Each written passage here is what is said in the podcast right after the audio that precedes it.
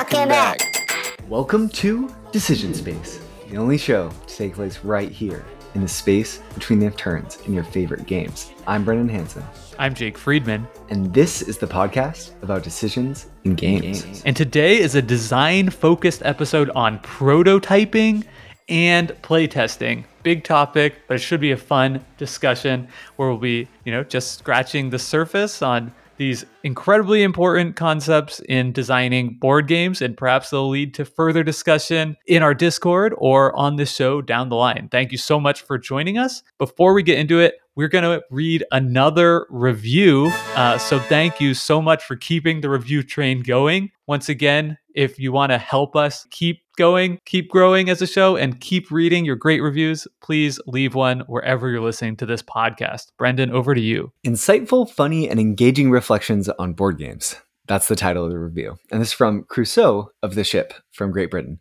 So thank you so much for leaving a review. And here it is Decision Space has quickly become one of my favorite podcasts. The discussions around board games, sometimes specific ones, and sometimes around a theme, are always insightful, funny, and engaging.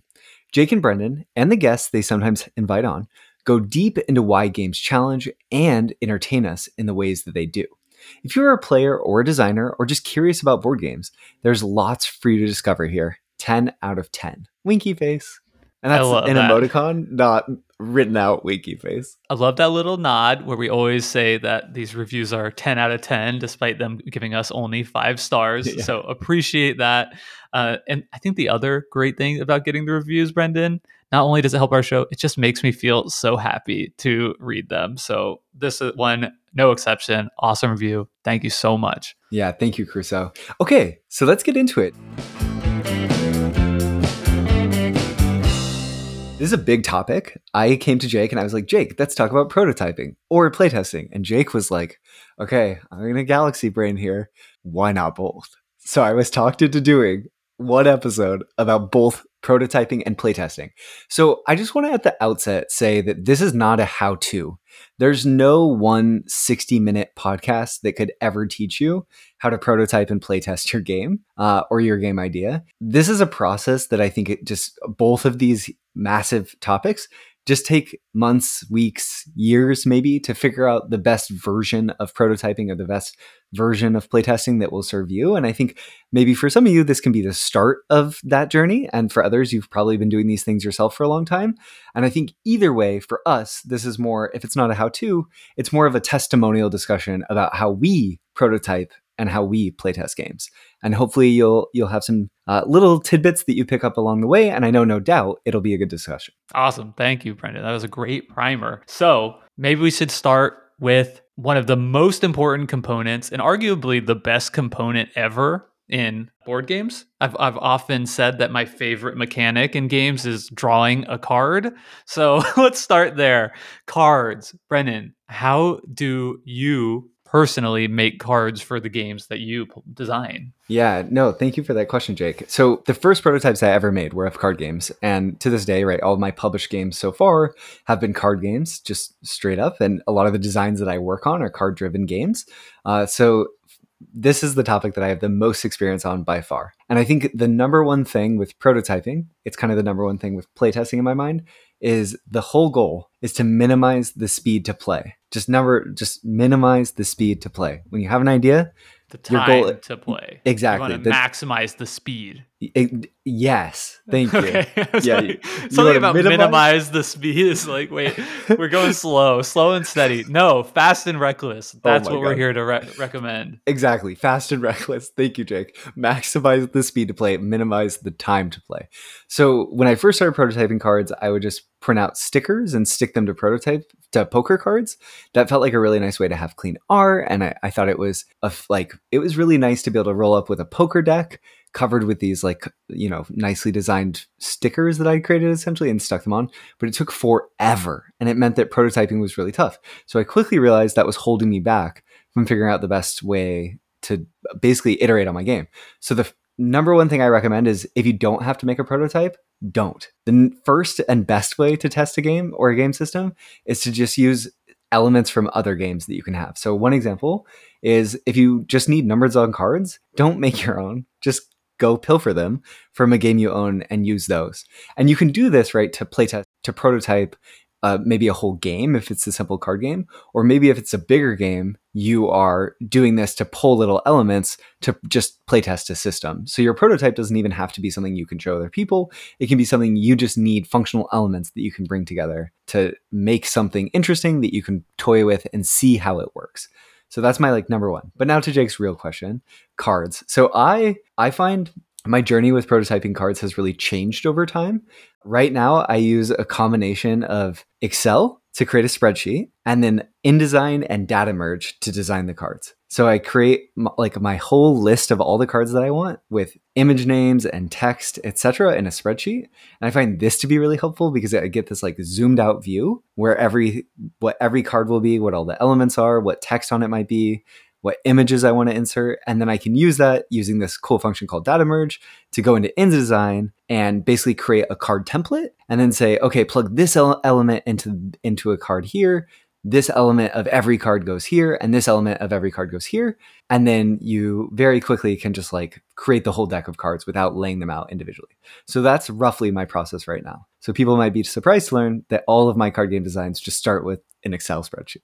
And people always talk about boards as like being like this is just an Excel sheet. No, it's the card games all along. Yeah, yeah, yeah, exactly. you know, and originally, Jake, what I did was I would go into a Word document and just like make a quick, rough, four, like four by two grid, so eight cards per sheet uh, throw in some text boxes, throw in some images. That's quick enough too. I find that works, but it's just cleaner for me at this point to like design in Excel because I can do numbers math along the way too. Just do some like design thinking type stuff. Mm. Find some like what's the average value of a right. potential hand or all these things, and then kind of go from there. How do you like you prototyped a game recently? Yeah, I don't know how much you want to talk about it, but no, what was I want, your approach I want to, to talk all about it? So I've been working on this game called Chicken Wild, and I'll be showing it off for the first time ever having strangers playtest my game in October at the Stonemaier Design Day. So I've been, you know, trying to gear up for that. So I've been I playtest my game a lot. I'll talk more about that later. The way I created my cards was I used Canva, a free eh, you eh, you can pay for premium, but it's a web-based Illustrator, photo yeah, photo editor or whatever. Yeah. So I, I, designed my cards in there, and I just used kind of like the box making tool to create nine boxes for the cards that I can print off, cut out, and then slide into a sleeve. So that has been my method of creating cards. So, and then I would just use like a bulk Keyforge deck, which I see that you've listed here as well, uh, to kind of just be like the card stock. Uh, so that's in the back of the sleeve, and then I have my own cutout sheet of paper slid in front of it. Uh, so and and voila, a very simple and functional. Actually, looks quite nice card for my game. The other thing I've done, and I don't know if we'll be talking about this later, let me just scroll down, was that I was able to, using that same method, I was able to quickly get it uploaded into Tabletop Simulator. Mm. And the way I did that was I took the image of my card. I, I so I have my the one sheet that has nine cards, and I would kind of zoom in and use the snipping tool on Windows to cut out my individual cards, save those as a file, and then once you have that, you can very easily uh, use like the deck importer tool for tabletop simulator to you know quite quickly get a game up and running there, uh, which for especially a card game especially a card game and and for somebody with zero like coding or anything you know that is a very easy and quick way to get a game to the table where I can start fiddling around with it. You know, it would take much less time and effort to get a game, get a card, a deck of custom cards into tabletop simulator than it does onto the table because there I have to like use scissors. Right. Where I find that like the bulk of my time has gone. I actually, it's so interesting that you mentioned Tabletop Simulator because the thing that I'm, because I want to do things as fast as possible, it, I tend, it makes me lazy uh, because sometimes the fastest way is just doing it the way you've already done it and not investing more time and making the process faster in the end, which is the right answer. But prior to the pandemic, I was just playtesting in person a lot, but then I had a need to playtest on Tabletop Simulator. And one of the other really nice things about doing deck design in InDesign is you can export as a PDF and print it like in nice sheets with crop marks, but you can also export them all as PNGs or JPEGs. So then you can drag them into Tabletop Simulator, that deck builder, really quickly. Jake, I'm really curious though. I want to talk about the cards because I think that's going to be an interesting topic. And then also, but what sleeves do you use? Dragon Shields. I feel like Oh we talked about God, this in our bonus episode. That's just what I have on hand. Oh my god, luxury. Yeah, we know art and presentation and components means a ton to people. Why not just use that like little edge?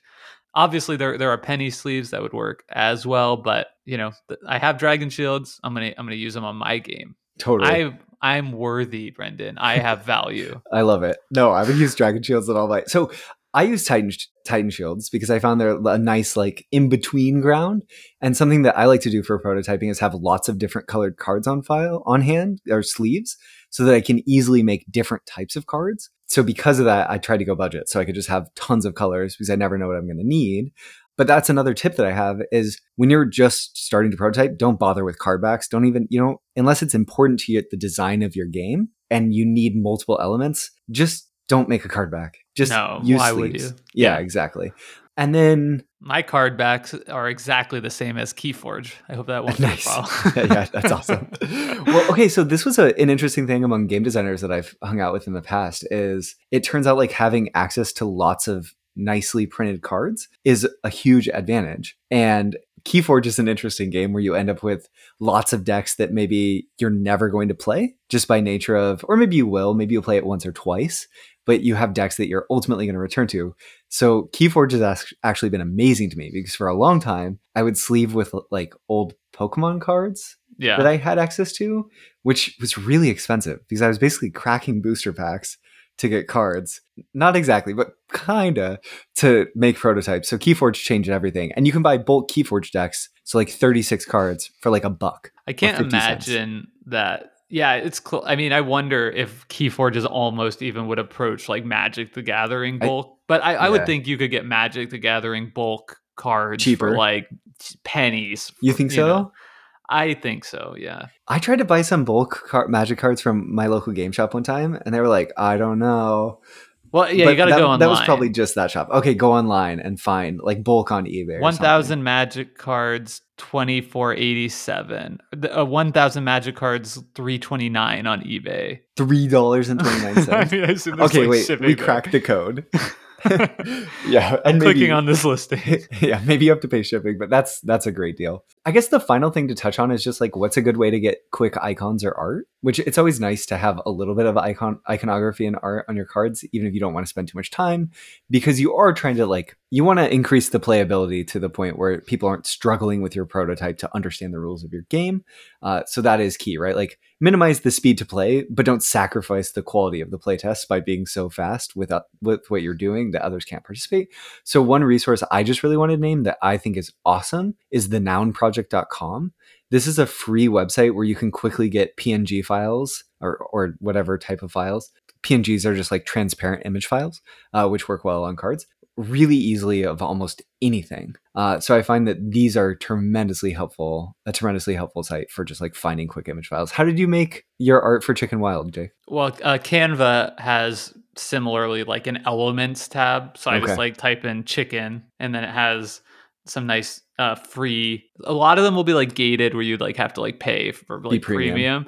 but i was able to find everything i needed as free things and the nice thing about that is that because they're like already in the right file type or whatever that you can like manipulate the colors within canva really easily Nice. uh, so so that was that was nice. I mean, I, I've used you know I've been really happy with using that service. Another thing I was going to say, you maybe think of too, if maybe you get a little further down the line with your game and you're like, okay, I'm kind of set on sort of the the basics of this, and you want to add some art. I think the AI generating art services, like I think it's called like Craiyon or or whatever it is, is a really good way to get some like pre production art to just like Mm. you know if you wanted to do that just to evoke you know kind of a, a certain vibe or a certain like type of creature. Not saying you know I, I think once you're ready to like your final i would encourage people to you know use an actual artist and you know pay equitably especially if you're a game producing company.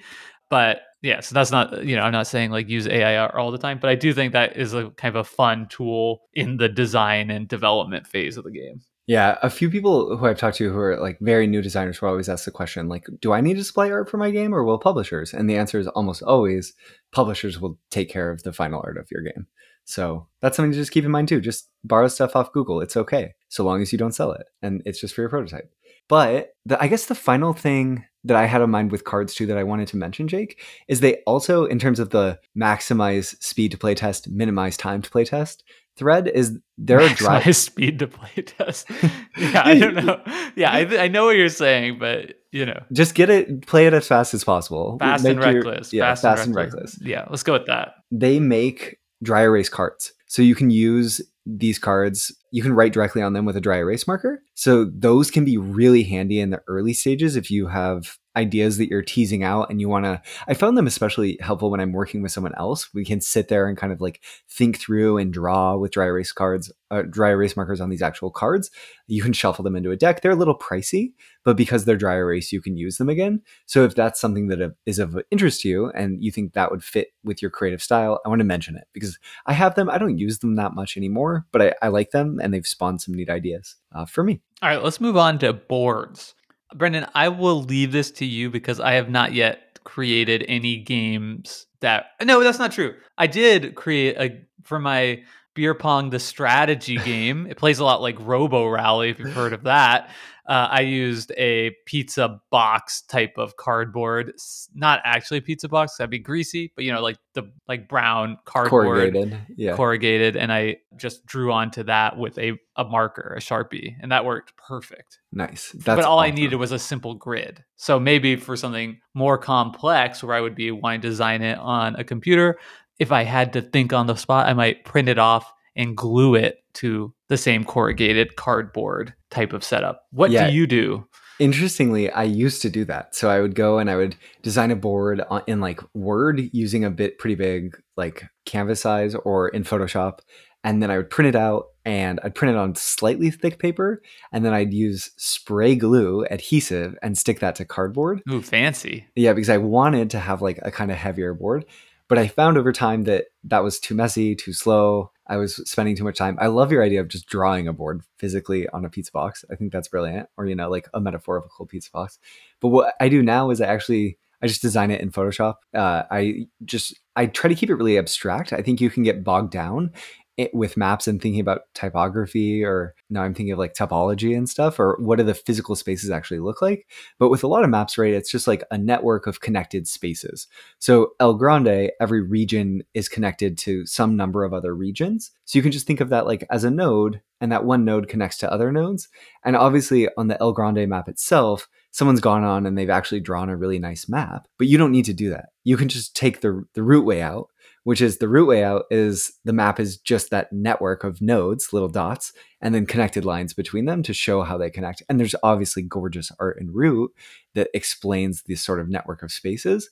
But I found that keeping it abstract works for testing the functional elements of your game, and it doesn't require a lot of skills of sort of thinking through actual map drawing.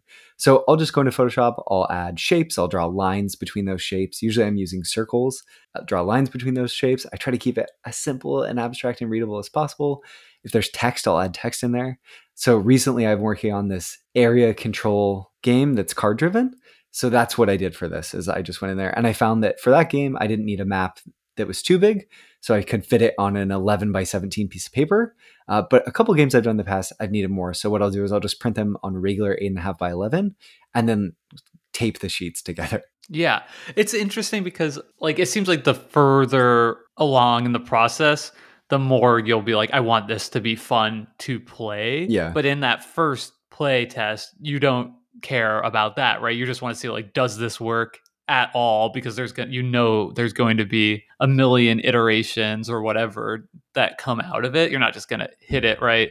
So spending the time and effort to make the component feel good to use just doesn't really make a lot of sense. I had the opportunity to play test uh, expeditions Mm. by a, a recent Stonemaier Stonemaier games. release, and I played like a very early version of this.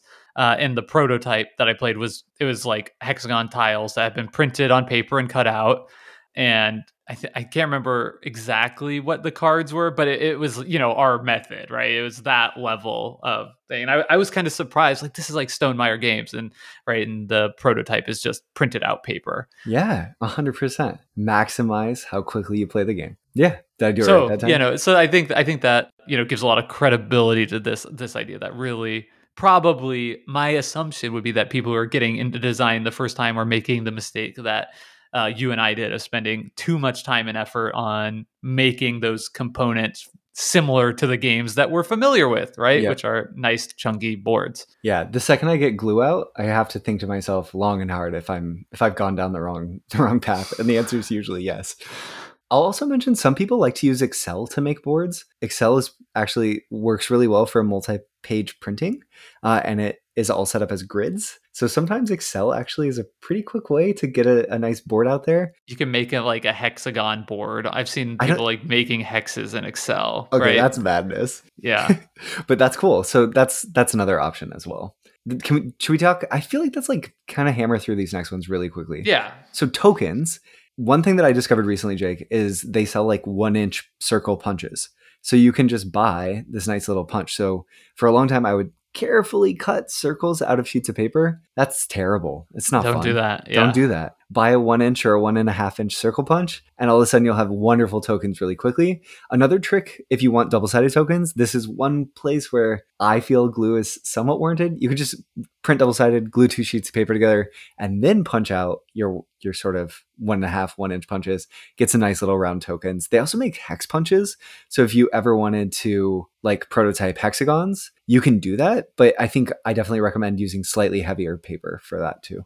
Yeah, I uh I got the white game design box. Are you familiar with this product? I'm not. It's like a it's Game called Crafter? shoot. I'm gonna look in my closet really quick at what it's actually called. Well, Jake is doing that. I'm going to talk about this other thing that I have recently started doing that I think is a, a quick version of the double sided double sided token trick that you can glue and then connect two All things right. together. I'm back. I've got in my hands the white box, a game design workshop in a box. And what this comes with is a book that has like essays on game design, Oh, which cool. I have not read. I mean, I'm sure Brendan would have read it right away. but that's not me. and then uh, it comes with like a punch board with like uh, Oh, cool. showing Brendan like some usable components, some like hexes, some random stuff, and like a bunch of cubes and like chits. So I've used this for all of my token component needs. I got this as a gift. I don't know what the price point is on it. It's certainly not worth it. You know, I'm sure it costs more than if you were like just like sourcing the materials inside, but it's handy to have cubes, dice, other kinds of chits and tokens all in one place. So I've been really happy with it. Nice. That's awesome. While you were running to quickly check on that, I was telling a quick anecdote and I just want to finish it, which is that I found recently that if I ever want something to be a little bit thicker, but I don't want to take the time of gluing it, a nice trick is to use clear tape and print sort of double sided. So if you print a token with the front and the back adjacent to each other, you can print it and then fold it and then just like encase that in clear packing tape. And that'll give you a really nice durable token that's like kind of fun to play with. Nice. Yeah. All right. So, anything else, Brendan? Do you use a 3D printer to print miniatures for your game designs? I, I do not. Wow. Do you? amateur, amateur hour. uh, I had my buddy print me 10 mini solo cups for my beer pong, the strategy game, and a little teeny ping pong ball Nice. That's awesome. I on a love it. stand. Yeah. I think. It- did it you was- need them? Of course. I mean, of obviously not, but uh, it is quite fun and satisfying. I mean, I don't know. It was like just, I think he had just got it and was like needing ideas for like things to print. And he did that for me. And that was really nice. And uh, yeah, it's a fun, a fun little miniature to have. So it's cool that that is something theoretically accessible to people. I mean, I know there are like die cutters and all kinds of like fancy stuff that more professional prototypers use, but suffice it to say, quick is better. You don't need any of that stuff. All you need is a paper, a printer, and a computer, and like really basic understanding of whatever your preferred program is. And I definitely do know that for some people, the process of making prototypes is cathartic and will help sort of release creative energy. I, I found as time goes on that doesn't work that way for me. But at one point in time, I was working on a Metal, Metal Gear Solid prototype. And for this, I made little cardboard boxes out of cardboard boxes. So I cut them to make like actual miniature cardboard boxes and then taped them all back together. And then Snake could hide in those cardboard boxes. So it was a fully, this is kind of like my version of your beer pong story. That game did not go anywhere, uh, but I think it kind of laid the groundwork for Unrest, which is coming out now, which I'm really excited about. A new game that'll be out from me this fall. Uh, but anyway, I've spent probably five hours on those cardboard boxes that now are just in a junk pile, but that's okay. That's usually what happens with those. Well, Brendan, if it's all right with you, let's move on to play testing, which I think might be oh. an even more interesting Yes, but I have one last thing. Oh, I want to mention one more product. I'm so sorry. Cubes. The most useful prototyping objects I've ever owned is a. You can go onto Amazon and Google like, or just go on the internet and search for like counting cubes. And these are products where you can buy like a thousand cubes or 500 cubes of 10 different colors with 50 of each. They can be a little bit pricey. So if you want to give away a lot of prototypes, there's probably more cost efficient ways to do that. But I've just found them to be incredible. You can use them for almost anything. They're really useful just to have 10 different colors of 50 cubes around. I've used cubes in many of my designs. And by that, I mean all three oh, or four nice. nice. That's awesome. Okay let's pivot to talking about playtesting like you wanted to. And how do you want to structure this jake? I have some notes here but you have lots of recent experiences and i have some recent experiences. Yeah i mean I, i've been why don't we start here? I've been playtesting my game chicken wild a ton because i as i mentioned i'm going to be showing it off at the design day in october and I'm also have just a lot of travel and uh, things that are taking up my weekends, especially between now and then. So I've been trying to get out early, and I'm just a little bit nervous because I've never really shown a game off to strangers before. That it's not going to be fun because I've done a lot of designs in the past that are like we'll get to a point where I'll be like this is a functional game but it's like missing that element of being fun so I'm really trying to like I think that is maybe like the biggest barrier for, in my mind, uh, creating a game is like it's not coming up with an idea or getting it to paper or getting it to work. It's like why making it fun. So that's what I've been play testing the heck out of this game for. And Brendan, it has gotten into some really interesting places, I would say, because of I so maybe let me pose a question to you to start. Okay. How different does your final product game get from where you started? Like, Great is question. it typically like like when you eh, with Enchanted Plumes, for instance, one of your published games, yep. or Resist, you know, when you started, did you have like all the mechanics mostly the same, and it was just about massaging the mechanics, or were whole new systems included uh, and then excluded at certain points? I'm really curious to hear. Yeah. So, okay, let me run down all three published games so far. So, for Ramen Ramen, completely different game published than where I started.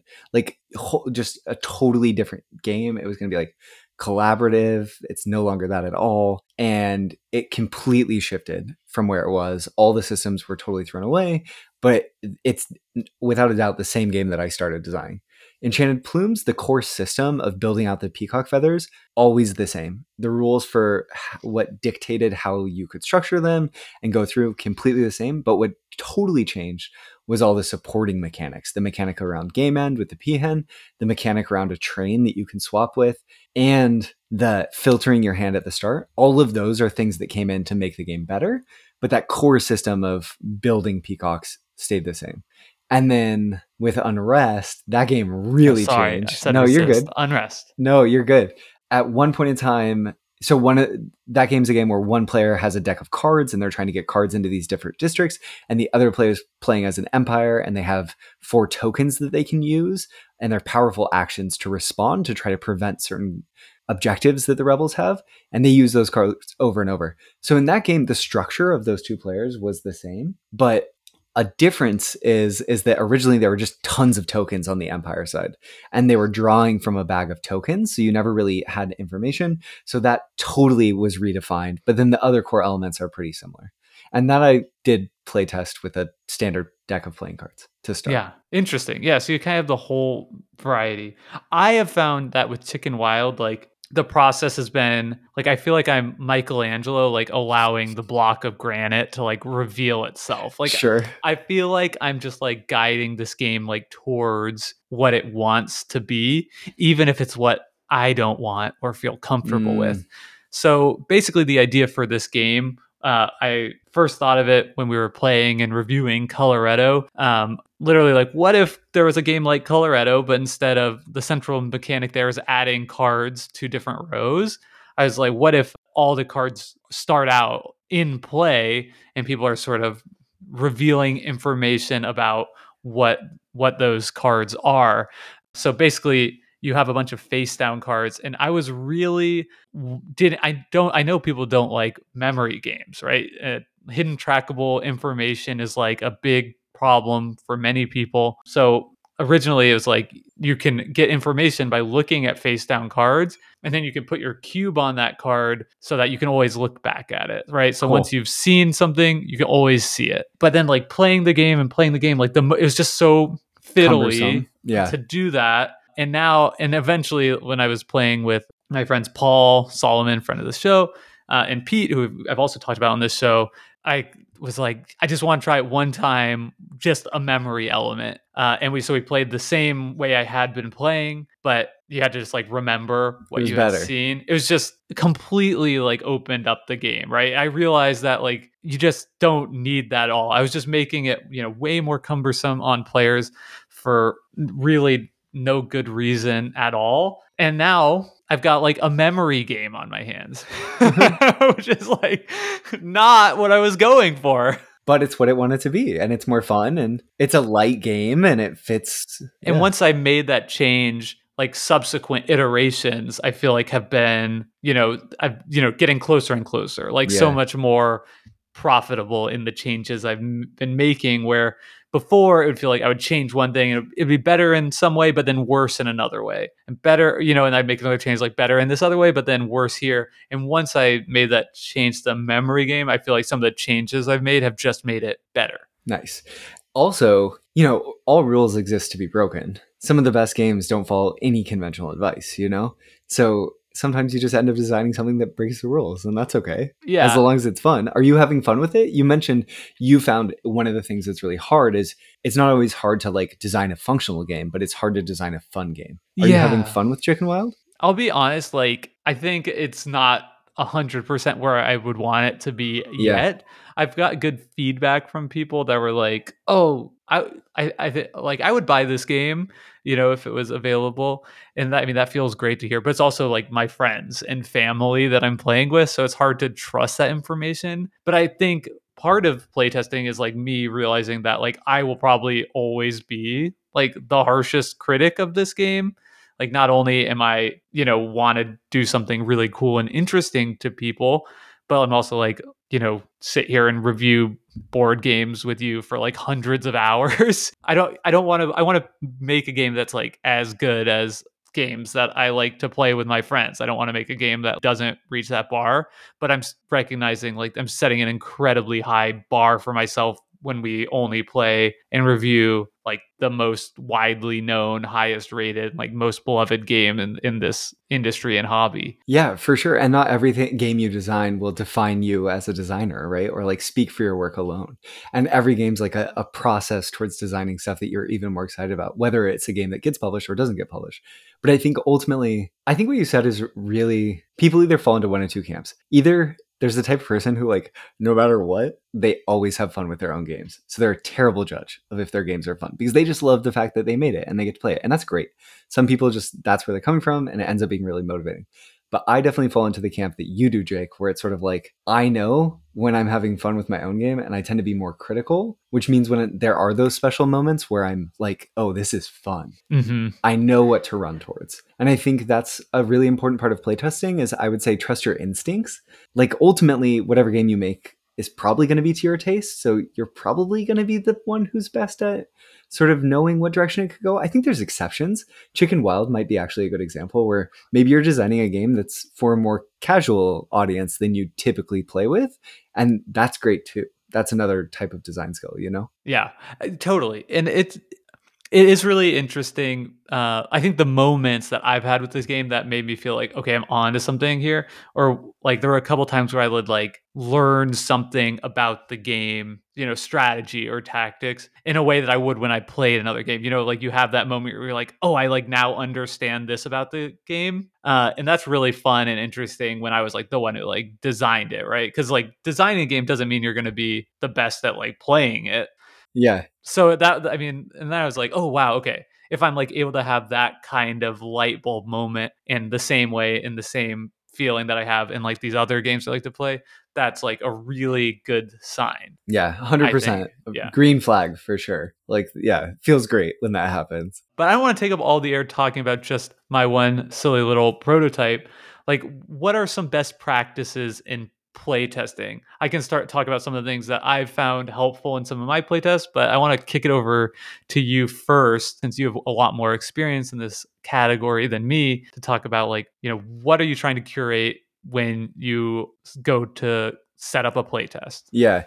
Number one, the number one thing that I think is so important that I made this, this mistake early on, and I don't want people to make the same mistake, so I want to mention it, is don't waste prototyping playtesting time is really limited. It's a valuable, scarce resource. So you have to take the most advantage of it possible, which means don't waste your own time. When you see something not working in a in a playtest, change it. Just create the magic circle with your playtesters. I think to just be able to be like, this isn't working. We should change the game in this way.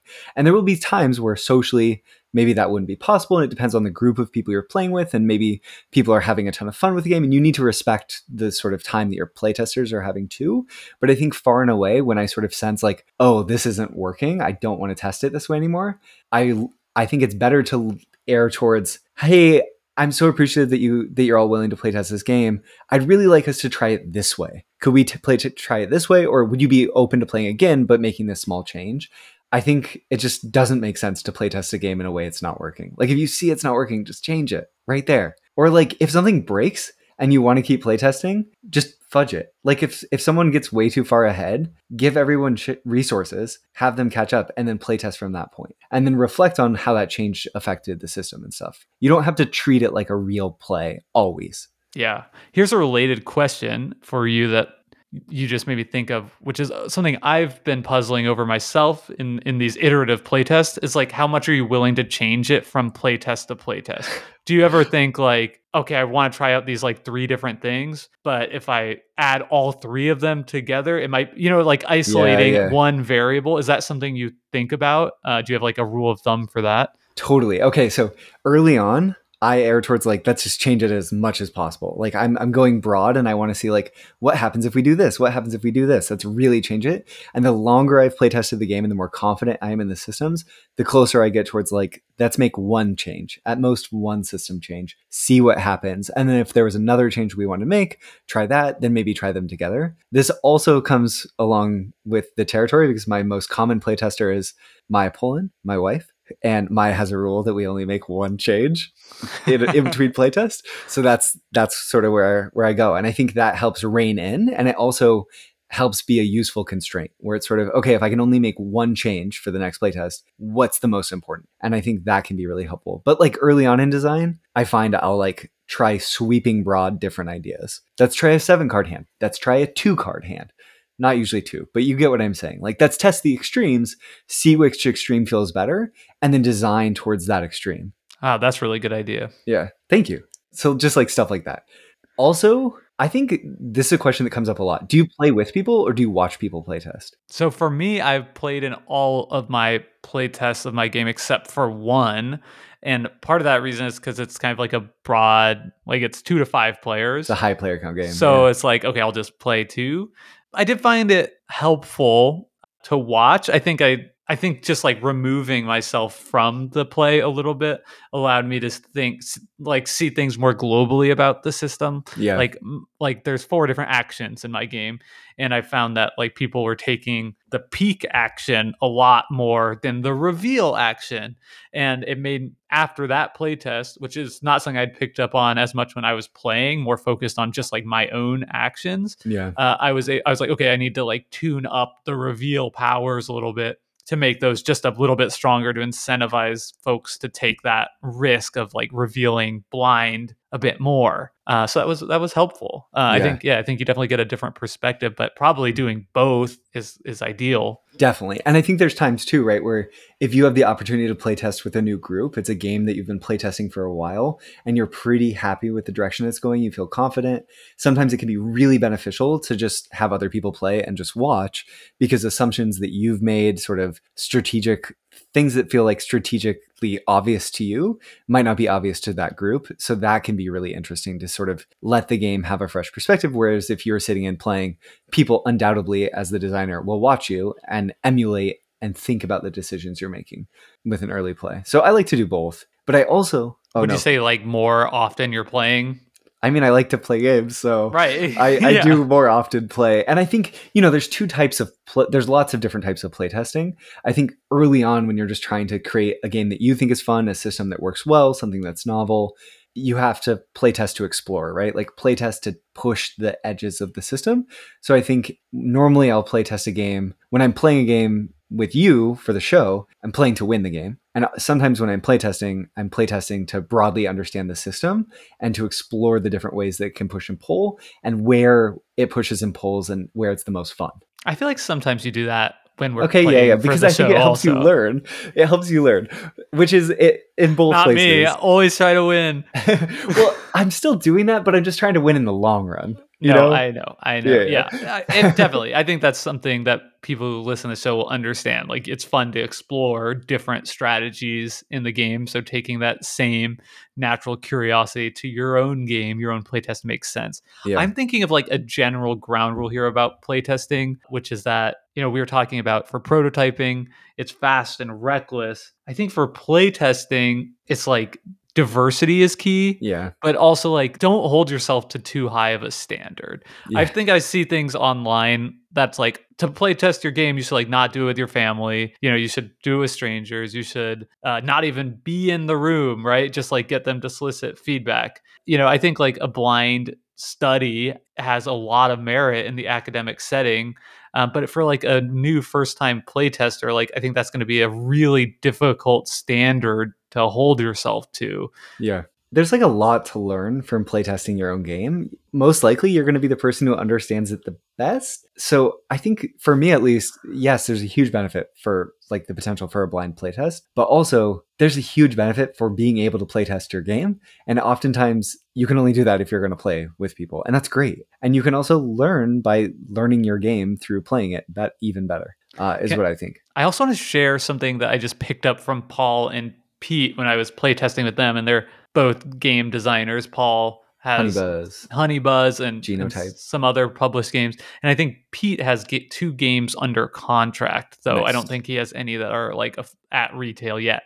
But anyway, we were playtesting Pete's game, and Paul and I were giving some like suggestions about ways things could work slightly differently, and Pete was very receptive to it. And then Paul said something that kind of stopped me in my tracks, which was like, you know, but at the end of the day, these are all fine, and the developer will choose whichever mm-hmm. version they like best. And that made me think, like, oh, that's right. Like, I don't have to have like a perfect final product in order to like start pitching my idea to people because publishers want to develop it, right? They want to change things to fit better with their line of games and their you know, I don't know, like presentation and whatnot. And I don't know, that that that was kind of like a new perspective to me because I think as like designers and players of games, I guess players of games rather designers, you kind of can get into think like Stefan Feld designed this game and that's exactly what I'm playing. And maybe that's the case for somebody as established as that.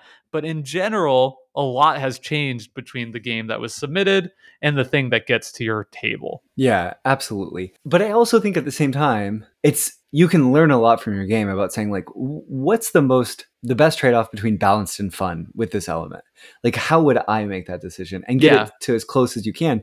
But you also don't have to like ultimately you should only spend time on games that you're enjoying working on it and if it's a goal of yours that you think it will be get published. And there's like a trade-off at some point where it's like you can too finely sand away the statue, you know, and be so obsessed with a little element where at least I've done this where I've worked on a prototype a ton and I've sort of really refined it and I've for the systems the game that's there it's I'm so happy with it. But the problem is, is that ostensibly no one else is, and no one wants to publish it. So if my goal is to get games published, it's not in my best interest to spend a lot of time thinking about more development type issues with that game because no one's biting on it. So I should probably be investing my energy in thinking about the core systems and the game overall rather than these kind of like more development type design decisions. And it's a spectrum from design to development, I think. Yeah.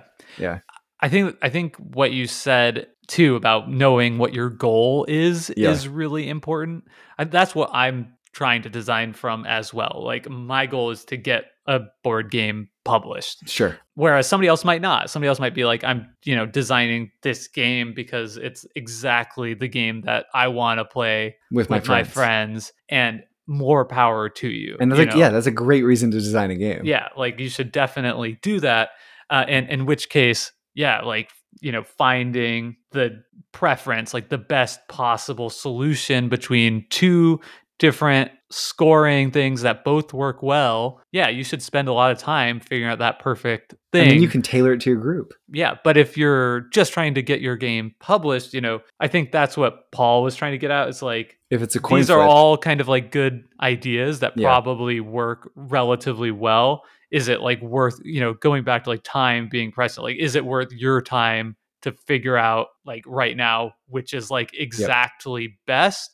Or is it enough to say like this works well? And like when you go into that meeting with a publisher or whatever, like you have in your back pocket, like, you know, we also were kind of thinking about this. If if Yeah. like, you know, if if you want to go in like maybe a more like accessible direction versus like a more strate- yeah. fo- strategic, right? For Right. like the heart gaming enthusiast. I think that might be a, a line that a lot of these kind of uh, small development decisions come down on. Yeah. I felt that in my own game, at least. Totally. No, I think that's a great observation, Jake.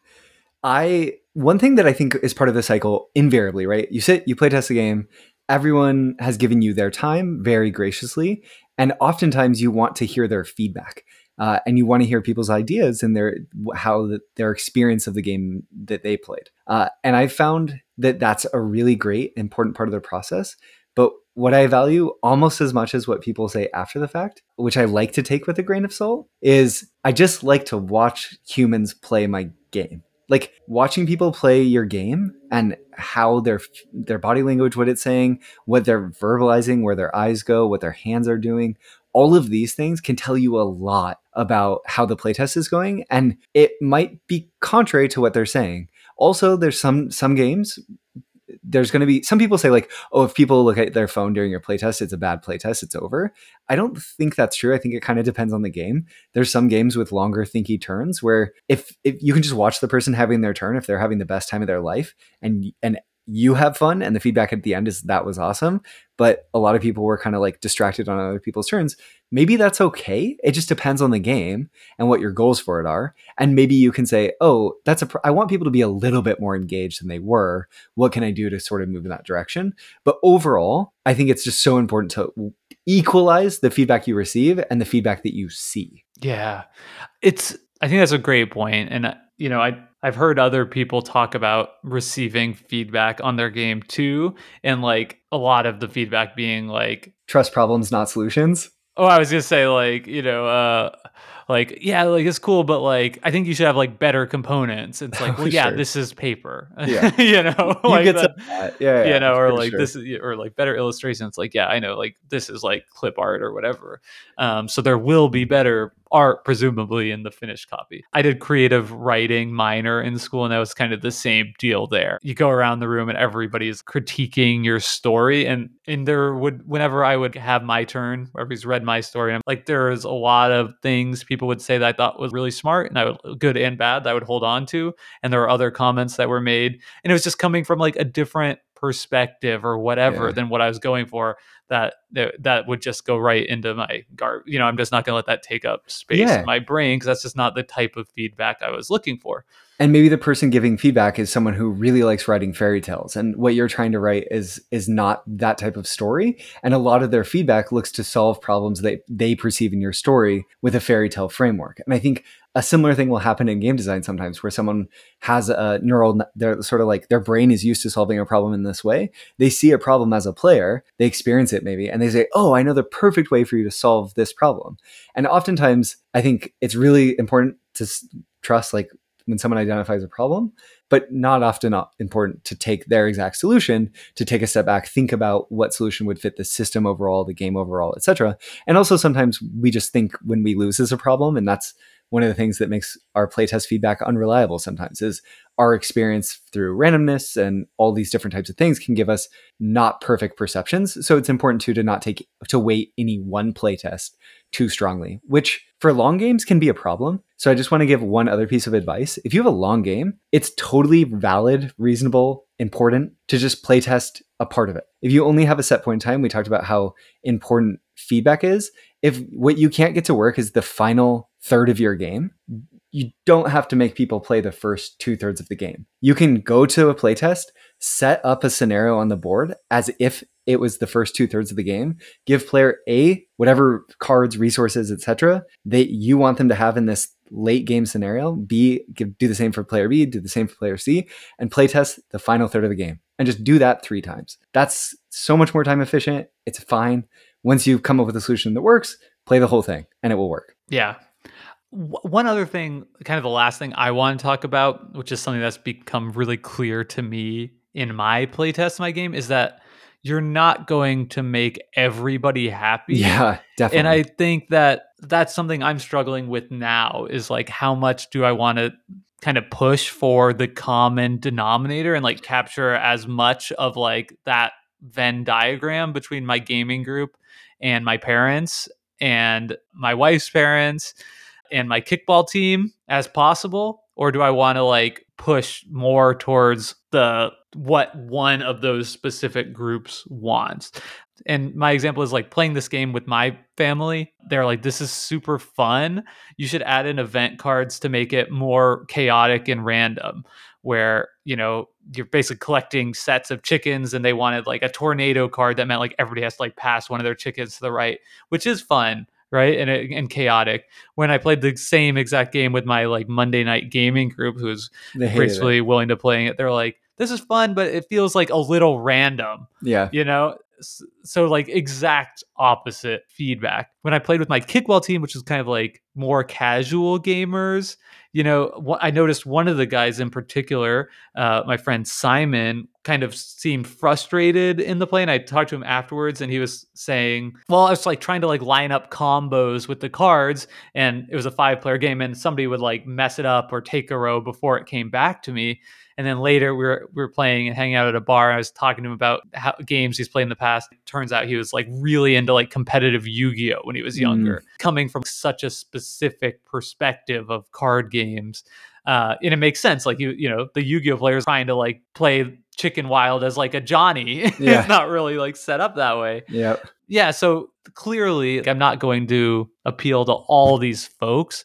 So now I'm just trying to think about who to appeal for because I think I'm thinking of two very different directions from this game the strategy board game version yeah. and the more mass market version. Sometimes it's better to end with someone else's brilliant thought than your own. So I'll just add, Jake, that Mark Rose- Rosewater, Magic Gathering designer for the last 20 years, who's like created the modern version of the game, always says it's better for people to love your game, for some people to love your game, and some people to hate your game, than for everyone to just kind of think your game's fine. So I think that's kind of goes along with what you're saying. You just have to decide who should love your game and who should hate your game.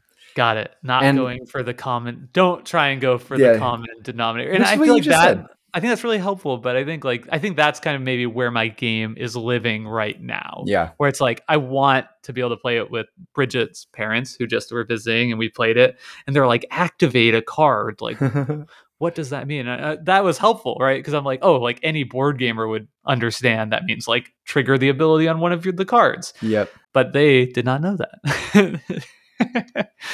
yeah. So anyway, that is awesome. I feel like this has been a really good conversation, Jake. So thanks for having it with me. Definitely good idea. We did prototyping and playtesting together.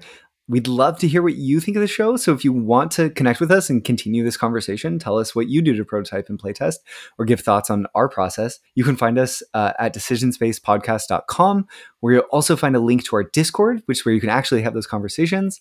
And also follow us on Instagram. You can just tell us on Instagram, which is great too. Yeah, I was going to say, I think one of the best kind of channels in our Discord is the design space channel where you have people, you know, troubleshooting, sharing ideas about the games that they're designing and working on. And you have other designers like Brendan and Seth Jaffee of uh, who designed Eminent Domain, who are in there talking, helping people out, uh, and getting inspiration and insight for their own designs. So if you are working on a game design at all or have any aspiration to do that, that's just a really fantastic resource uh, to cut it up with some other people in your shoes. Next week, we're going to talk about the 10 top 10 games we've played in 2023 so far, uh, and then more exciting things on the horizon. But until next time, thank you to Hembree for our intro and outro song, Reach Out. Bye, y'all. Bye.